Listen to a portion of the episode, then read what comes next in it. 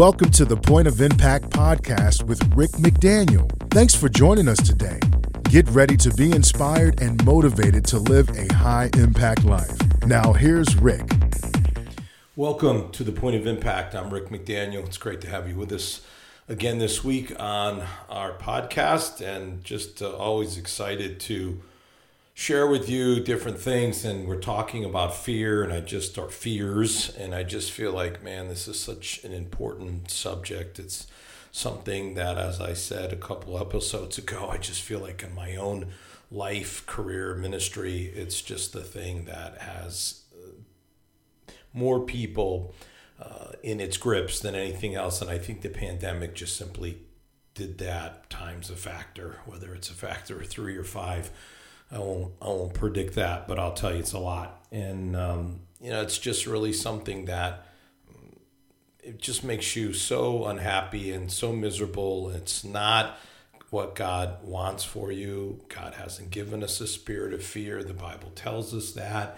It's this isn't God's plan for our lives, is that we should live in fear. I do want to just, you know, say a few things, because, you know, some folks are like, yeah, well, you know, fear is is is good. And fear is good only in the sense that it serves to to warn us of some absolute imminent danger. Of course, that is what makes fear uh, positive in our lives. But come on, that's not what we're talking about here. And, and I think any reasonable person understands that, that people that want to kind of defend fearfulness, I guess, will go to some extreme lengths to do that. But I just think it's kind of silly, and it's pretty intellectually dishonest. We all understand that if you're in imminent danger, you would have fear. If you're standing on a cliff, if a gun's being pointed at you, whatever the case may be, then yes, there's reason to be fearful. But fearing the future, which is what we started talking about in in in this new emphasis, and fearing failure, and now again financial fears. Look, there's reasons to be concerned, sure, you know, like job situation, or, or I guess what's happening right now that's concerning is just straight up inflation, and, you know, things cost more. I'm sure you're seeing that. And uh, my wife just filled up her car, and it was like, wow, that is a lot of money for a fill up of of a car. And yeah, you know, there's these things are happening, and that's true. So there's, again, there's reason for, say, concern. Absolutely, there's reason for concern, but the fear is is just paralyzing. It's debilitating. It just simply doesn't do you any good, and there's no way that you can make a case that somehow this is good for you, healthy for you. It, it simply is not. And so I want to talk today about, you know, fear of finances and overcoming this fear, because, man, this is something that just drives people to just make some horrible decisions that just spiral things completely down. Um, It's something that robs so many of the joy and peace that they could have in their life, because they're constantly fearful about it. It just is something that has so many negative consequences. So how about Jesus? You know, what's Jesus has to say? The Gospel of Matthew, chapter six, verses thirty-one and thirty-two. Don't worry, and ask yourselves, will we have anything to eat? Will we have anything to drink? Will we have any clothes to wear? Only people who don't know God are always worrying about such things. Your Father in heaven knows that you need all of these. There it is. God knows that money's important. Yes, he does. He understands that. And I guess maybe that's a good place to start today.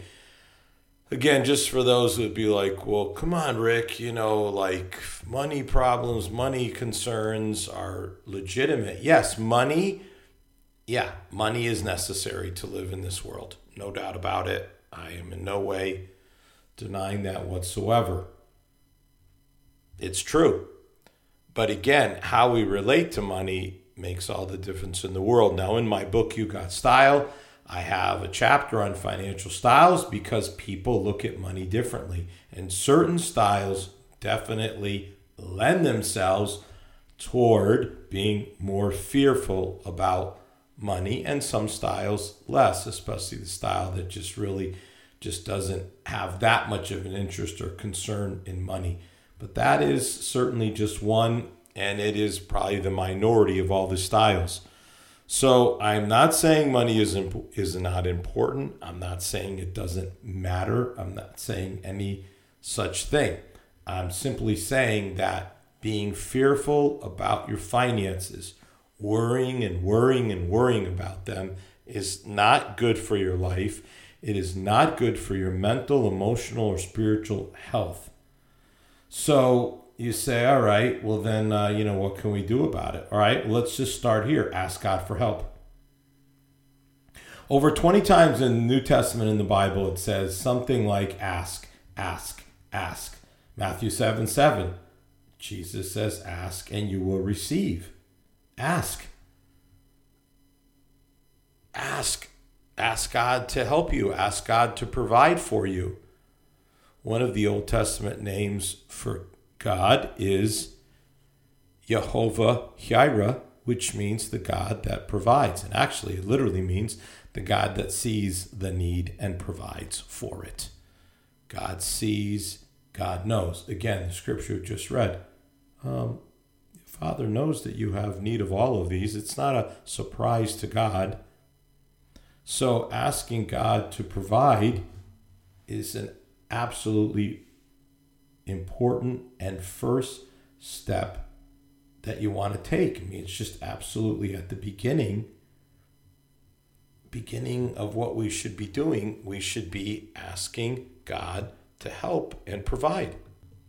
In the book of James, just to get a different perspective on it, chapter four, verse two, it, it says, you want something you don't have, and you'll do anything to get it. You'll even kill.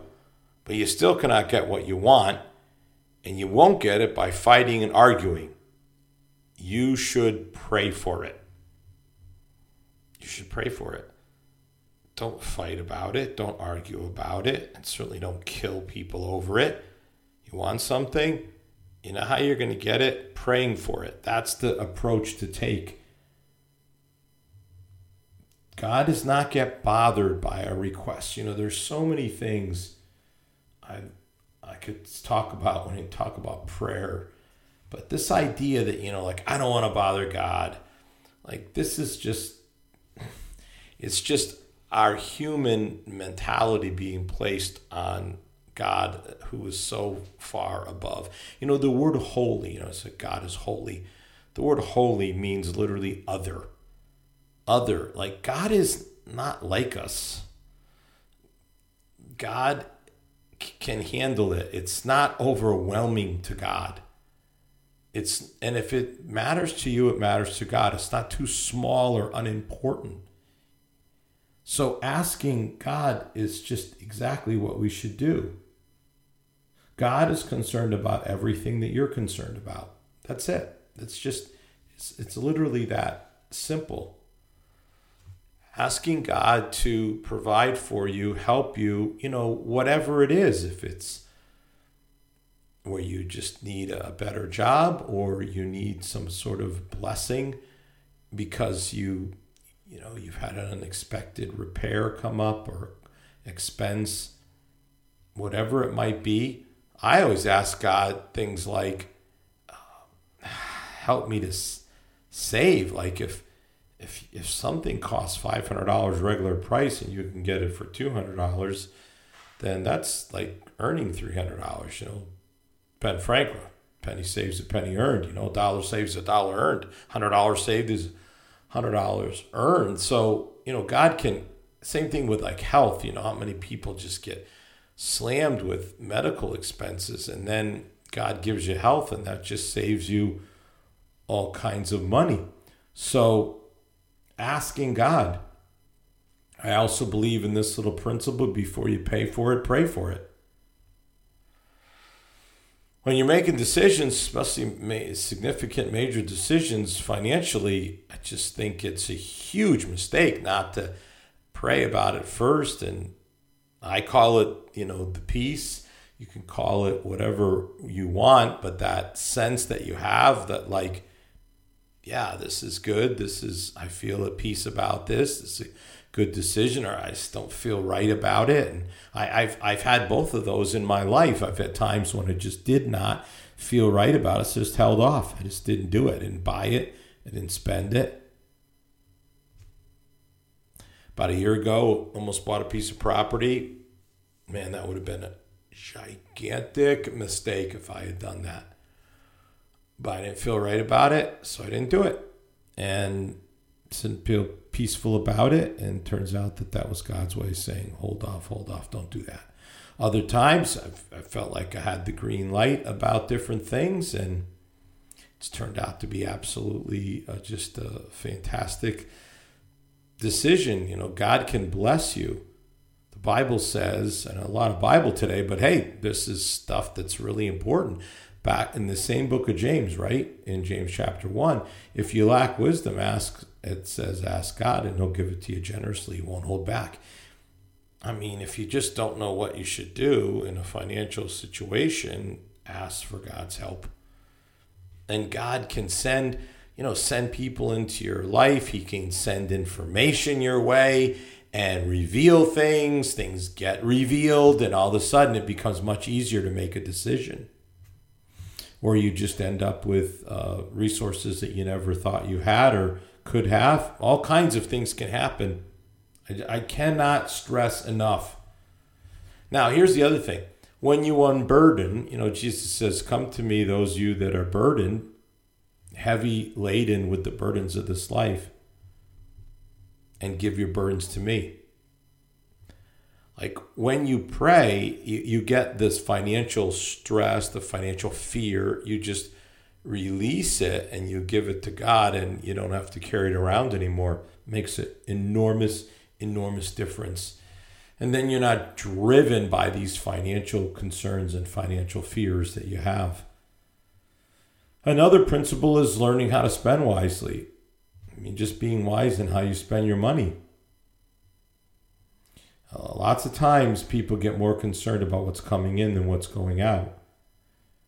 I don't have an economics degree, but uh, I don't think you need to to understand this. You either increase revenue or decrease spending. I have run some large organizations. I have sat with in budget meetings. I think I have a pretty good idea. You know, you can cut spending, you can increase income. In the church I founded for like sixteen years in a row, our income went up every single year. Well, that's easy. You just, in, income keeps coming in, then, you know, then you can uh, spend. But if income doesn't keep increasing, then you have to look for how you can cut spending. So, and even if we get more coming in, you know, maybe we need to be careful about what's going out.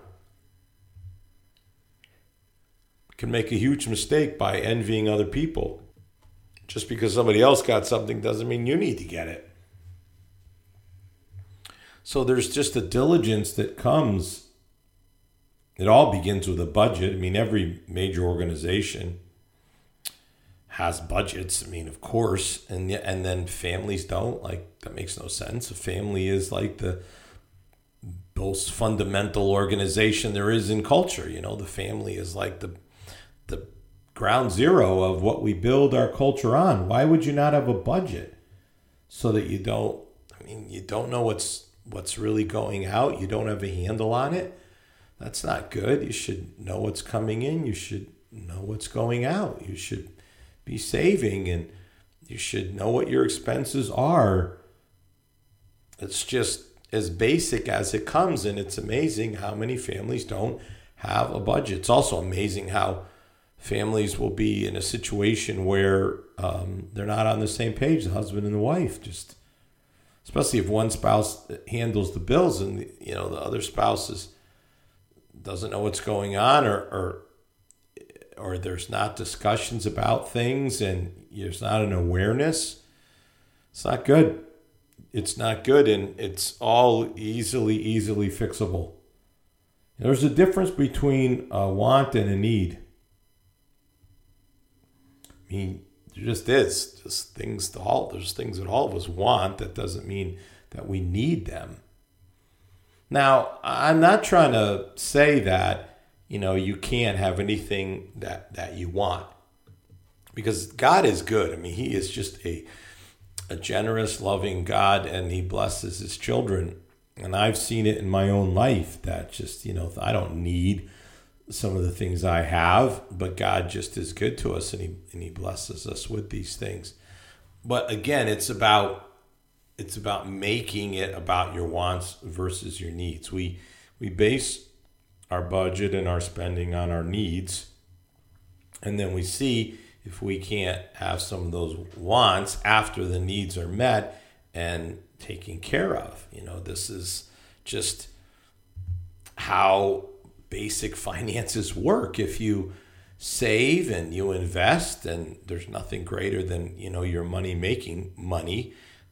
Last couple of years, the stock market's been absolutely just phenomenal. And hopefully you were a part of that, and you saw money, you made money that you just didn't do a thing. And do a thing, and you and you make money. Now you can take some of that money and maybe gets you know spend it on some of those wants once your needs are taken care of and you've got things squared away. But you read survey after survey about where people are at in their retirement, and they're just absolutely not prepared for it. That's just that's again that's just not how how it how it works to to. To, to spend wisely means that you understand that you're not going to work forever, and you put money aside, you put money aside for it, and, and you're able to to uh, diligently and consistently do that. And if you, if if your company you work for is matching, you know that to not take advantage of every matching dollar is just like literally throwing money away. I mean, if you say, well, I don't want to match up to five percent, you got to be kidding me. Whatever it takes, whatever sacrifice you have to make, make sure you're, you know, make sure you go to the amount that is ma- matched, because otherwise you're just literally saying goodbye to money. And then the miracle of compound interest. I mean, this is, this is it. I mean, it's just, it's unbelievable over time what happens, how money just over time, give it enough time, and anybody can be a millionaire, really, over enough time, just given enough time. If you start early enough, you don't even have to save that much money, but you just consistently do it, and then you just let... Now, again, the last five years, the, the most you know models I've seen over the years, the money doubles in the last five years. But, I mean, again, that's the way compound interest works. The more you have, the more the interest impacts, and the, the greater the return. So you just diligently save, and you just keep doing it year after year after year, and it, it just works out marvelously well for you. So these things can all be done absolutely positively, n- no doubt about it. And you know, you read these stories of people that have these very average jobs, and then at the end of their life, you know, they give a million dollars to some school or, or church, and you're like, what in the world? You know, they just, they were just diligent. It, it, it can be done. It absolutely positively can be done. And, and again, the more that you're spending wisely, the more that you are in control of your finances, the, the less reason you have to be fearful. And if you're not educated in these things, you know, then, then take a, take a class. I took like a finance, like seminar thing when I was in my twenties. I wanted to understand insurance and investments and all those sorts of things. And I think one of the great disservices that we do to our children is not to teach them these things. Some schools now have like these basic classes in finances. I think it's fantastic. I don't think any school should avoid that. I think every school should have some type of class that's taught to everyone before they leave, like at least in your senior year before you leave school, that covers all the basic things that you should know about money, because it's just vitally important. And once you handle things correctly, you just have a lot less reason to be to be fearful. And then when there are unexpected things that happen, we go back to what I was talking about earlier, and you simply ask God for his help and assistance. And when you know you're doing the things you're supposed to do, um, then it's it's it's a lot easier to say, hey, God, you know, like, I need your help. Which leads to another absolute principle for financial success and making sure you do not have to ever worry and can overcome the fear of finances, and that is the is the generosity, giving. We wonder how our finances can be stronger. Uh, give money away. Totally counterintuitive, right? Makes no sense. Makes no sense at all. Like, what? I'm going to give money away and it's going to get m- more money. And yet, yes, it is going to give you more money, because generosity activates God's generosity to you. It's it's when you give and show that kind of love and concern for others that you welcome into your life the immense blessings and generosity of God. And I, I've seen this. I'm telling you, I've been a giver my whole life, and it is just amazing the blessings that can come your way when you are somebody who gives. I mean, it's just, it's just, there's no, no way around it. I mean, th- this is what the Bible says in the last book in the Old Testament, Malachi, verse ten of chapter three. I'm the Lord all-powerful. I challenge you to put me to the test. I mean, where in the Bible do you hear something like that where God says, oh, put me to the test? The Bible says, I'm going to put you to the test. Yeah, God puts us to the, us to the test, but God says, challenge, you know, I challenge you, put me to the test. Bring the entire ten percent into the storehouse so there'll be food in my house, and then I'll open the windows of heaven and flood you with blessing after blessing. I mean, it's just, there it is. God says, you you give to me the first ten percent of your income, called the tithe. Tithe simply means tenth. I think it's just absolutely, to me, it makes the most perfect sense in the world, because it's like straight out of math. Like, what, what do you do? You move a decimal point. That's That's how you do it. It's like God said, I'm going to make this so easy. Well, I don't know. What would a tithe be on six hundred forty-five dollars? Huh. Move the decimal point. sixty-four dollars and fifty cents. Wow. Wow. It could not be easier. It could not be easier. You don't have to, you know, oh, what's eighteen percent tip? That's hard. Some of you have, like my wife, got your little app for that, you know, put in the number so it'll give you the, what am I supposed to tip? No, no need with God. It's very simple. Just move the decimal point, and there it is. God says, you know, and that's just tithe. And the Bible talks about offerings, which is a, above tithing, where you give to special causes, to whether it's the building of a building at a, a church, or whether it's to a missionary who's going to another country, or whether it's a particular um cause that needs help.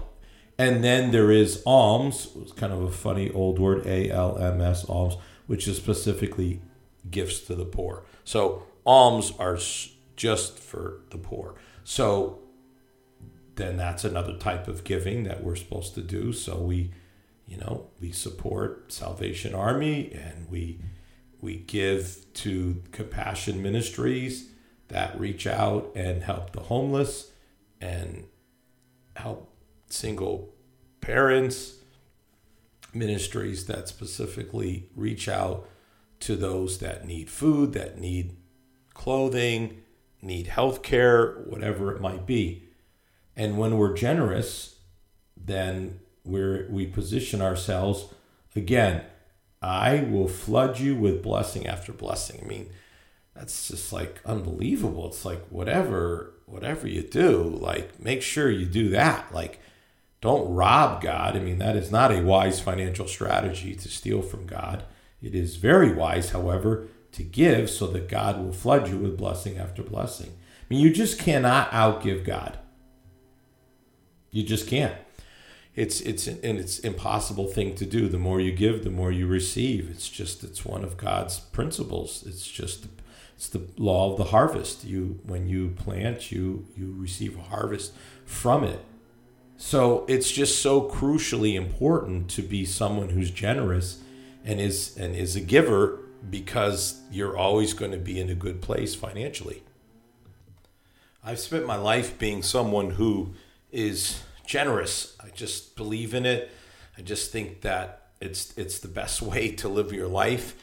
And I'm just telling you that when you do that, you, you don't live in fear of finances. I mean, I've had plenty of financial challenges in my life, significant challenges in a variety of ways.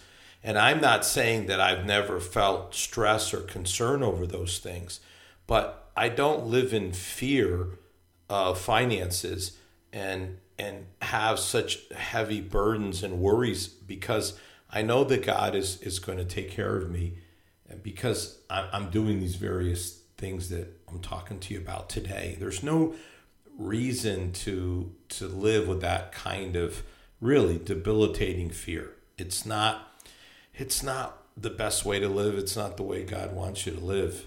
If you can if you can avoid it, do it. And the way to do it is to put these principles into practice that we've been talking about today. I'm telling you, friends, you're going to love the difference it makes in your life. You're going to just feel so much less stress and worry if you just ask God for help, practice those principles of budgeting and wise spending, and investing and saving and all the things that you, you need to do, and be a generous person. You do those things, and, and you're you're going to overcome the fear of finances. And, you know, you'll have some great times, you'll have some tough times, but you'll never fall into this despairing trap of just being paralyzed by the fear that somehow, you know, you're not going to have enough and you won't make it. It'll work out for you if if you do it. And I, I really hope that you do, because it'll it'll make an enormous difference in your life for sure. Let me just talk to you about a few things before we go today. Usually talk about these at the beginning, but I just wanted to jump into this because I just feel so strongly that so many people really just suffer with these financial fears, and it's just not, it's just not necessary, and it's just not healthy for you. So I wanted to just jump in today and talk about it. But I just want to remind you of some things that, again, rick mcdaniel dot com. You know, people are always asking, where where can I go to see more of your stuff? rick mcdaniel dot com. That's just the number one place to go, and right there you you'll find uh, you know you'll find what you what what you're looking for. I've there there's links to articles, and and I I've got just I've over one hundred articles that I've written. I think it's like one hundred thirty. So uh, you can you can find the articles that I've written. You can you can find um, uh, information a- about other things that I'm doing. Uh, again, pray dot com, daily devotions with Rick McDaniel, Monday through Friday on pray dot com.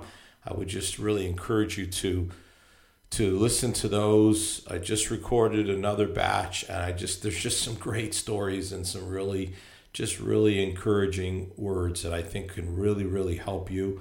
I'm now on this Wisdom app and doing some things there. You'll hear me talk more about that, try to do some live events so you can call in and um, you can ask some questions. We can dialogue about different things, maybe even about this financial stuff. I'd, lo- I'd love to do that. I'd love to help you if, if, if possible. So be looking for that. Uh, also, my new book, This Is Living, Daily Inspiration to Live Your Faith, comes out January fourth. And so just... Uh, I'll be I'll be talking more about that. And um, by the way, you can get on the, if you go to rick mcdaniel dot com and get on the mailing list, and I'll be sending something out next week about the about the book. So if you get on the mailing list, you'll be able to get that. And, and I can just, spoiler alert, tell you that one of the things that'll be in that email is a, is a picture of the cover. The cover of the book is is done, and you can get a look at the cover and see what it's about. And I'll talk a little bit more about the book and what's inside of it. I think it it's just going to be a great, encouraging book, and I can't wait to share it with you. So those are just some of the things that are happening, uh, and um, I hope you can take advantage of those and um, listen, read, and and hopefully really be encouraged and inspired, because that's what I'm doing all this for. So high impact living, that's what it's all about. living a high-impact life, and I want to help you to do that in any way that I can. Have a great week. You've been listening to the Point of Impact podcast with Rick McDaniel. Thanks for tuning in, and we look forward to you joining us for our next episode.